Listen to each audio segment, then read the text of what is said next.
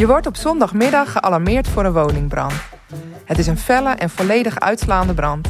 Het incident is wel vrij snel onder controle. Er is alleen nog een gasbrand, dus het is wachten tot het gas wordt afgesloten. Dan komt er onverwachte schakelmoment. Dat en meer hoor je in deze brandkast.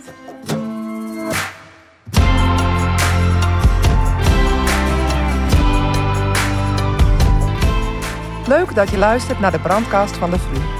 Mijn naam is Fanny Spierenburg.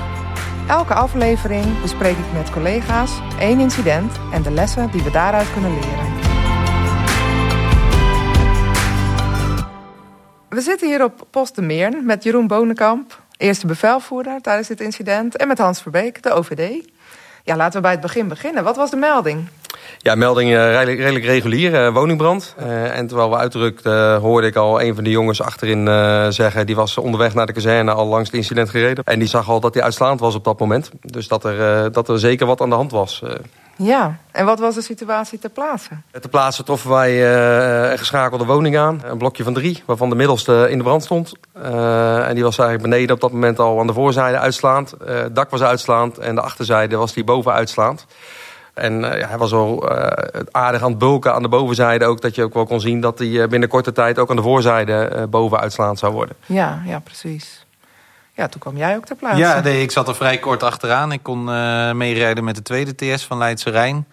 Um, ik werd meteen door de politie bijgesproken dat er geen mensen meer in de, in de hmm. woningen meer waren. Mooi. En alle drie de woningen niet. Dus ja, dat ging eigenlijk uh, heel goed. We kwamen op een gegeven moment, was wel duidelijk dat de meterkast erbij betrokken was. Zowel elektra als dat er brand was, uh, een gasbrand was. Dus uh, daarop heb ik ook steden ter plaatse laten komen. Zowel gas als, als elektra. Want dat zijn toch, en dat moet je altijd apart benoemen, want dat zijn toch twee aparte organisaties. En ja, Jeroen en de andere bevelvoerders die hadden vrij snel uh, de brand eraf. En zaten we alleen nog maar met een gasbrand. Ja, precies. Dus uh, ja, dat was voor mij ook even een momentje samen met de F-log. Wat gaan we doen met logistiek? Gaan ja. we nog eten uh, regelen voor, voor de mensen? En uiteindelijk nou ja, heb ik dat wel gedaan met de F-log. Hebben we eten besteld en achteraf zijn we daar heel blij mee geweest. Ja, absoluut ja. Die, dat bleek zeker later hard nodig. Ja. ja, want waarom was je zo blij dat je dat eten geregeld had? Nou ja, in eerste instantie was met steden in de afspraak... dat we alleen uh, bij die ene woning de gas en elektra zouden afsluiten. maar in beide gevallen uh, hadden ze er heel veel moeite mee... om bij de gaskant om aansluiting van de woning te vinden. En kon ook elektra daardoor ja, niet alleen die ene woning stroomloos maken. Dus dat duurde gewoon heel lang. En dan merk je, nou ja, Stedin was de plaats natuurlijk voor zowel gas als elektra. En dan merk je toch wel, het blijven gewoon twee aparte organisaties, gas en elektra. Hmm. En ja, ze werken nauwelijks samen. En het is ook heel lastig om, je hebt niet één aanspreekpunt. Ja. En dat maakt het echt lastig communiceren. En die, uh, nou ja, de, de mensen van gas, die zaten gewoon voor de deur. Dus die kon je nog makkelijk aanspreken. Maar uh, de mannen van de elektriciteit, ja, die zaten op een gegeven moment heel ergens anders in, uh, in de wijk. Bij een schakelkast. Dus die was, ik, die was ik gewoon kwijt. Dus ik had ook geen beeld van hoe lang ze nog bezig, waar ze eigenlijk mee bezig waren. En hoe lang dat nog uh, zou duren. Dus dat is ja. wel uh, nou ja, een punt wat ik ook zeker meeneem voor een volgende keer. Om daar gewoon echt strakke afspraken over te maken.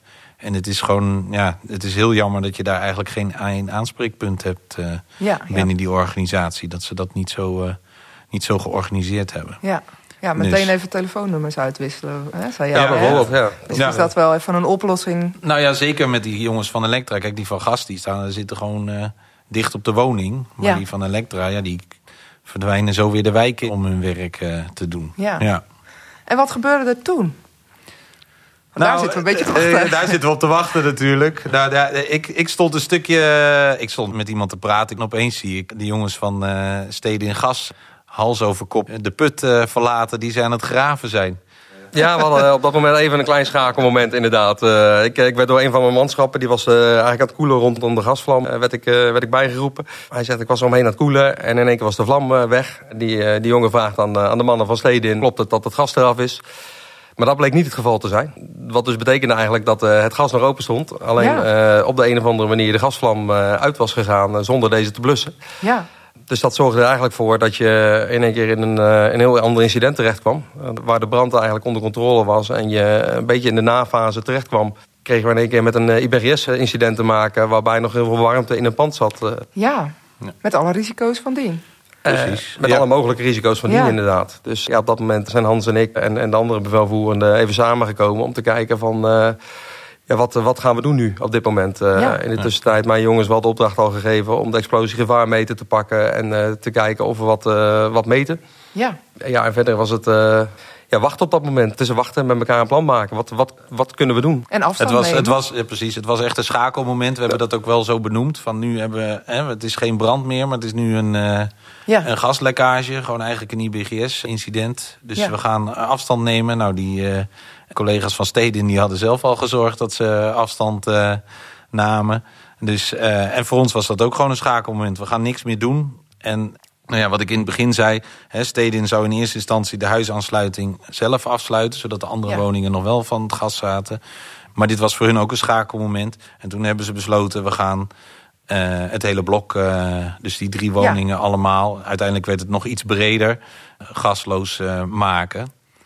Ja, voor ons was dat eigenlijk een, een geluk voor, bij een ongeluk. Want nou ja, wat ik al zei, het duurde heel lang voordat ze die huisaansluiting... die hadden ze nog steeds niet gevonden. Ja. Um, en toen zijn ze dus uh, uh, op een andere plek gaan graven. En dat ging eigenlijk vrij snel. Ja, dat ging hadden een dat... stuk sneller dan, uh, dan de andere. Hadden dus, ze dat op het begin maar gedaan? Hè? Ja, dat, ja. begin, dan, dan, was het incident een stuk sneller geweest. Maar het was wel, het was voor ons en voor hun een schakelmoment. En ik denk dat wij het nou, goed opgepakt hebben met elkaar.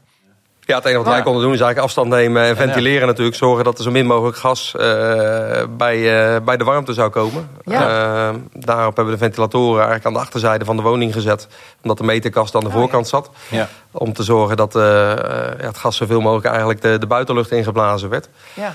Daarbij dan nog eens een keer blijven meten aan de voorkant. Om te kijken of, of daar ontwikkelingen waren of niet. Ja, want was er nog sprake dan van uitstroom?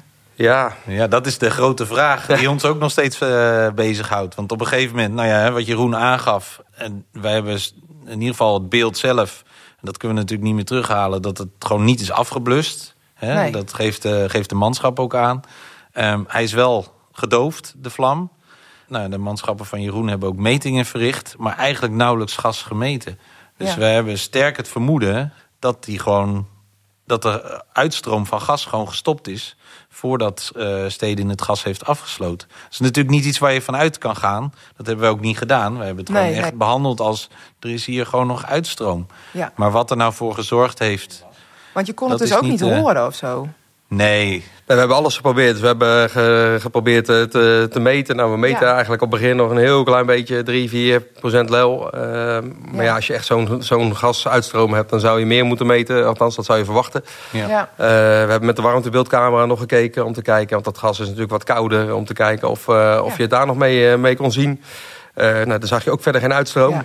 Dus ja, dat. Ehm, gelukkig heeft Stedin nou ja, met de nieuwe tactiek eh, wel snel het gas eraf eh, kunnen krijgen, relatief snel. Maar het gaf ons ook een, een, mooi, eh, een mooi moment zelf. Want nou, wat Jeroen al zei, we zaten in, eigenlijk al redelijk in de nafase van het Ja. incident. In ieder geval aan de brand, brandkant. Ehm, dat was eigenlijk allemaal redelijk, dat was eigenlijk onder controle. Ja, en dan kom je in zo'n moment van, hoe lang gaan we nog door? Hè, wat is het moment dat we echt kunnen zeggen van, nou is die echt uit en we kunnen inpakken. Ja. En we zijn er eigenlijk zeker van dat we hier vannacht niet weer staan om, Ja. eh, om na te blussen. Nou ja, mijn ervaring is in ieder geval normaliter dat we daar nou ja, moeite mee hebben om dat moment te bepalen.